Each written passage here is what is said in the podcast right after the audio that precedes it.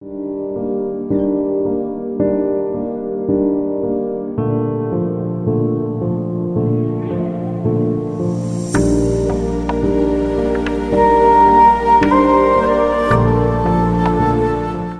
ثمان أنواع جوع وهم.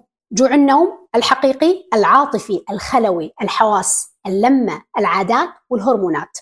جوع النوم لما ما تنام بالوقت الصحيح اللي يصير ان اليوم اللي بعده تصير تحب تاكل زيادة وزيادة وإنت مو عارف إن خلايا جسمك ما تريد أكل هي تريد نوم. الحل النوم بالوقت السليم من 10 بالليل ل 6 بالصبح أو خلال النهار ممكن ناخذ قيلولة من 20 إلى 30 دقيقة فقط. الجوع العاطفي هو أكل مرتبط بحالتك النفسية سواء كنت سعيد حزين قلق أو خائف أو غيرها من المشاعر. الحل تفكيك مشاعرك ومواجهتها والتغلب عليها لأن معدتك ليست الحل ولا تريد أن تكون مصب زبالة مشاعرك عليها. الجوع الخلوي. في حالة كنت مسوي حمية أو تتعرض لجفاف فراح يصير الجسم يضغط عليك للأكل أكثر لتعويض الفيتامينات والمعادن من النقص اللي صار له من نظامك وتعويض كميات المي المفقودة بالجسم. خلايا الجسد تحتاج 70% من المياه فلو ما تعطيها مي تصير تضغطك وتشعرك بالجوع عشان تاكل كثير وهي تشفط المياه من الأكل. الحل اشرب مي لما تحس إنه مو وقت أكلك وإن جعت. لحد الآن هل عندك واحد من الجوع اللي ذكرته؟ وبس بسم الله الرحمن الرحيم. أنا هاجر محسن في بودكاست 1128 الحلقة العاشرة من الموسم الأول لبودكاست 1128 الذي انطلق قريبا ناشدا. حسن أعجابكم وإن شاء الله ينال ذلك في الحلقات القادمة. حلقتنا اليوم تتكلم عن جانب صحي. له ضلاعة قوية في الجانب الجسدي والجانب النفسي. ويتحدث عن أمر معين ولكن سوف نتناوله بطريقة متشعبة نوعا ما ومختلفة. حيث هذا الموضوع يتناول أمور قد لا تطرأ على بال الكثيرين. الأغلب يفهم أن هذا الأمر له مسلك واحد ولكن له عدة مسالك مختلفة. الموضوع هو الجوع. على قد ما أن هذا الموضوع كثير نشر في في سني حياتنا يعني باليوم كم مرة يشعر شخص بالجوع؟ إلا أن الجوع له معاني مختلفة وأكثر عمقا من الجوع الجسدي الذي يكون متمثل بخلو المعدة من الأكل. بداية وقبل كل شيء نعرف الجوع. ما هو الجوع؟ الجوع هو الفقدان الكلي أو الشديد للسعرات الحرارية. والمواد الغذائية والفيتامينات اللازمة للحفاظ على الحياة. وتعد أحد أنماط سوء التغذية الأكثر حدة. وفي حين تتمثل التغذية السليمة باكتساب الطاقة من السعرات الحرارية والعناصر الغذائية الأساسية. فإن الحصول على الطاقة فقط يتسبب بأمراض مزمنة. يستجيب الجسم لسوء التغذية الشديد بتكسير هذا النسيج الدهني للجسم وأنسجته والتسبب بتأثر عدد من أعضاء الجسم الحيوية. هذا هو معنى الجوع. كما أسلفت هو الجوع الجسدي بالمعنى العام. الآن أسباب الجوع. يعني في أكثر من ساعة باليوم يشعر الشخص بحالة الجوع. في نسب مختلفة. هناك من يشعر بالجوع بمثلا 50% في اليوم. هناك 30% هناك من يشعر ب 70 أو ربما 80% من الجوع في أغلب يومه لماذا؟ لماذا النسب متفاوتة؟ الأسباب مختلفة وهي فقدان الشهية العصبي الصيام المتعمد تعذر الحصول على الغذاء بسبب المجاعة أو إساءة معاملة الأطفال أو الحروب والكوارث أيضا الأمراض المعدية المعوية المزمنة والسكتة والغيبوبة. هذه أحد أبرز أسباب الجوع الجسدي. طبعا الآن باختلاف هذا الجوع وتنوعه هناك الكثير من الأنواع الأخرى للجوع. يعني ذكرنا نوع واحد سوف نتسلسل الآن بذكر الأنواع الأخرى. آه يعني مع شرح ربما بسيط لكل نوع. عند الشعور بالجوع يتناول الفرد تلقائيا المأكولات فيختار أما النوع الصحي أو الحلويات والأطعمة الغنية بالسكر. وبعد الانتهاء منها يبدأ الشعور بالذنب يسيطر عليه. وقد ينتهي البطاء في بعض الأفراد لحرمان أنفسهم كعقاب عما فعله وفي مقابل كل هذه التصرفات تعد معرفة نوع الجوع الذي يحسه الفرد مهما جدا لفهم كيفية التعامل معه. حالة الجوع الدائم هذا أمر آخر. يعني لماذا يحدث؟ كيف ننتصر عليه؟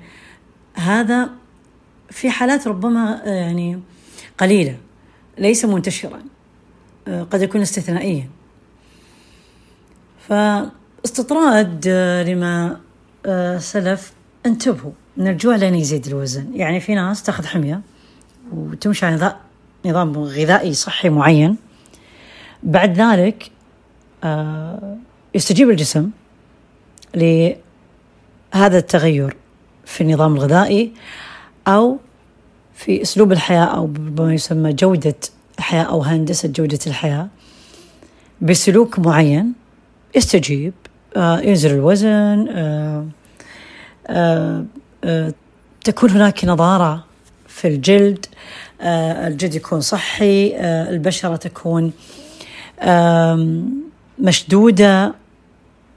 كثير من آه، آه، يعني الأعراض ربما إذا كان عنده مرض مزمن سكر أو ضغط أو غيره لا تظهر كثيرا لأنه اعتمد نظاما غذائيا صحيا.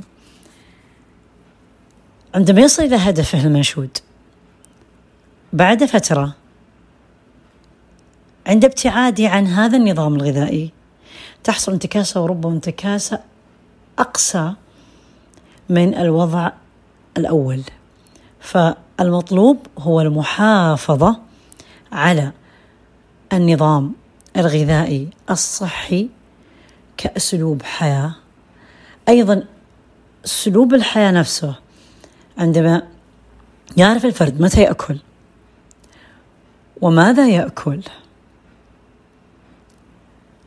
وما نوع الأكل الذي يدخله إلى الجسد. الله جل وعلا في كتابه الحكيم يقول فلينظر الإنسان إلى طعامه. علينا أن ندرك أن ما يدخل في أجسادنا له نتيجة وأثر سواء قريب المدى أو بعيد المدى. فالله الله بتخير الأكل المناسب وأشدد وأشدد على جانب شرعي الأكل الحلال لأن عندما تأكل أكلا غير مذبوح بالطريقة الإسلامية أو أكل مشتبه به فقد يكون المشتبه به له أثرا قاتلا. قد يساوي الأكل الذي ذبح بطريقة غير إسلامية ومتساوية بنفس الرتبة. فالتفحص التأكد أن ما يدخل جسدك حلالا طيبا. وعافاكم الله من كل شر. وأبعد أجسادكم عن كل مكروه ومن كل بلاء. إذا نرجع إلى موضوعنا الجوع. ونتكلم الآن عن أنواع الجوع كما أسلفت وهي سبعة ونشرح كل نوع على حدام مع كيف التخلص منه. أول نوع هو جوع القلب. غالبا ما يرتبط الأكل العاطفي للأطعمة المريحة عند الشعور بالحزن والإحباط بهذا المعنى. يمكن اعتباره محاولة لملء فراغ عاطفي بالطعام. تمر بشعور سيء رحت أكلت تمر بظرف قاسي رحت أكلت ما ذنب المائدة؟ هذا يسمى جوعا عاطفيا ليس جوعا حقيقيا فلتتدارك ولا تأكل حينها. النوع الثاني جوع العقل. آه، تتركز هذه الحالة على النصائح الغذائية اللي نسمعها.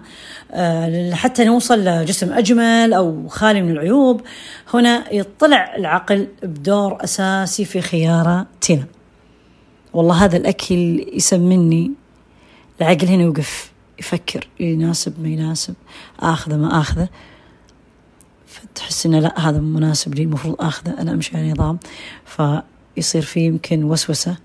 فالعقل يعني هو اللي يتحكم في جوعك فيسمى جوع العقل. في جوع العين اللي يقول لك عين اوسع معدتها بعض الأحيان نشوف في الأطعمة معروضة بطريقة جميلة تحفز الشعور بالجوع. تجعلنا نرغب إحنا نتناولها حتى لو كنا بالحقيقة ما عندنا أي حاجة حقيقية للمأكولات. جسدنا ما له حاجة لها أبدا. هذا يسموه جوع العين. برضو ننتبه ما ناكل إذا إحنا أصلا مو جوعانين. جوع الفم. تتجلى هالحالة لما ناكل بدون ما ندرك وكميات كبيرة بدون ما نشعر. انه فعلا معنا جوع حقيقي يتعود الفم على إنه يتناول كميات أكبر من الطعام ويتوقع إنه يتناول وجبات على فترات آه، متقاربة متكررة. نتيجة العادة اللي خلقناها لأجسادنا يصنف هالنوع من أصعب أنواع الجوع اللي يجب إن إحنا نعالجها، ليش؟ لأنه يعتمد إلى حد كبير على رغبة الفم في الرضا استنادا إلى كثير من العوامل. يعني مو جسدنا يبي ياكل لكن طريقة أكلنا كم مرة نعطي جسدنا أكل باليوم الفم أخذ على آه، أوتوماتيكيا على الوضع فصار إنه جوع وهو جسدك مجايع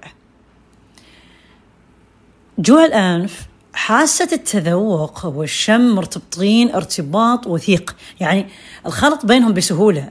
من أكثر الأمثلة شيوع يمر بهالكل هي أن رائحة المخبوزات الطازجة يجعل معظمنا يفكر أنه يتناول الطعام حتى لو ما عنده جوع. النوع اللي بعده الجوع في المعدة. يعني هالنوع آه، يبني لما نعتاد إن إحنا نتناول الطعام في أوقات معينة. يعني إحنا متعودين نأكل سبعة صباحا آه واحدة ظهرا آه ثامنة مساء. لما إحنا نمشي على جدول محدد للأكل المعدة آه، في هالاوقات اللي أنت معود جسمك إنه ياكلها تصدر بعض الأصوات نبين إن إحنا عايش جوعانين يلا حان وقت الطعام هو لا مو جوعانين. فبرضو نكرر الانتباه ثم الانتباه للجوع الحقيقي وكيف نميزه وكيف إحنا ندرك خطورة الأكل بلا جوع. حتى في السيرة النبوية أنه نحن قوم لا نأكل حتى نجوع. وإذا أكلنا لا نشبع. خذوها يعني قدوة نبوية وسيرة حياة نحو الطعام. حتلاقوا نتيجة جسديا حتى على صعيد الهرمونات الجسدية ونفسيا عقليا كما يقال العقل السليم في الجسم السليم.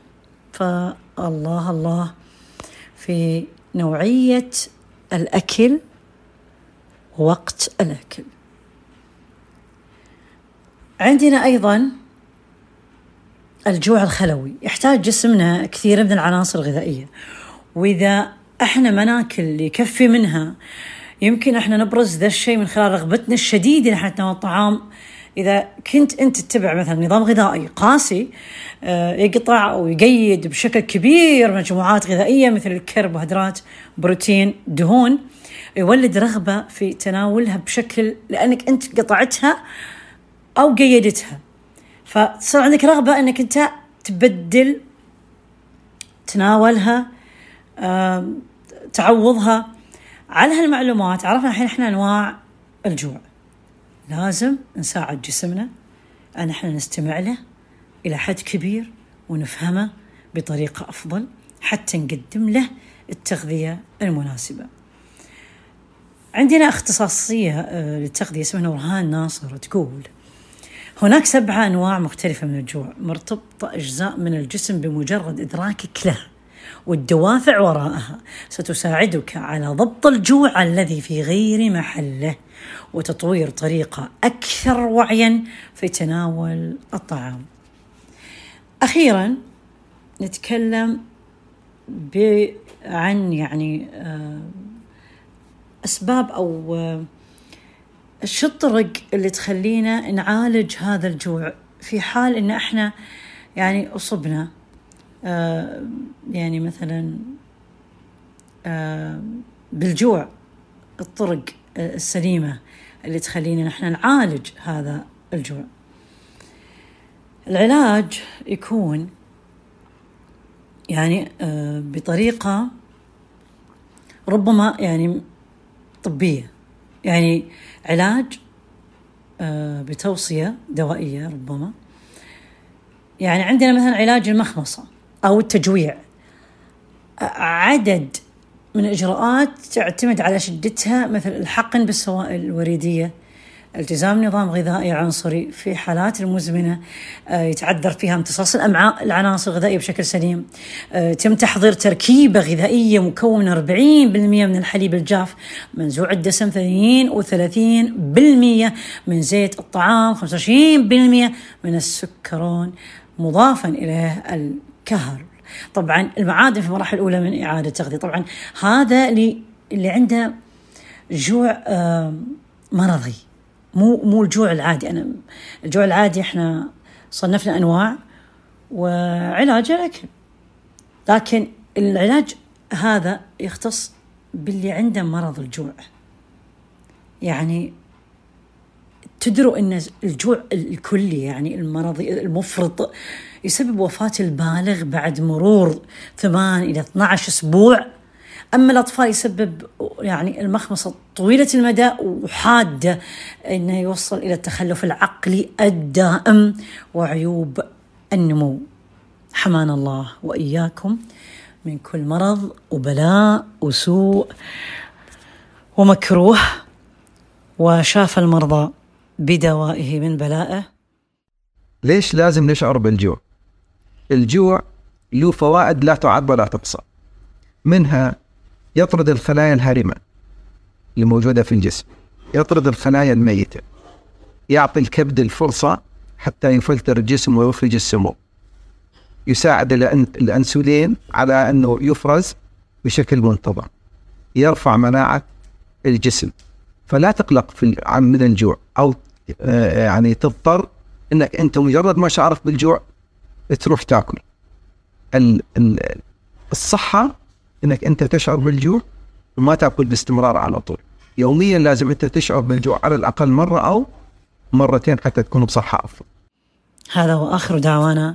أن الحمد لله رب العالمين والصلاة والسلام على محمد وآله الطيبين الطاهرين. رب اغفر لي ولوالدي وارحمهما كما ربياني صغيرا.